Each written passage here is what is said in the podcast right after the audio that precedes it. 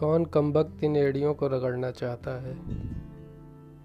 कौन कमबख्त इन एड़ियों को रगड़ना चाहता है? ये मेहनत की धूल बहुत सख्ती से जमती है। एड़ियों की परवाह नहीं है।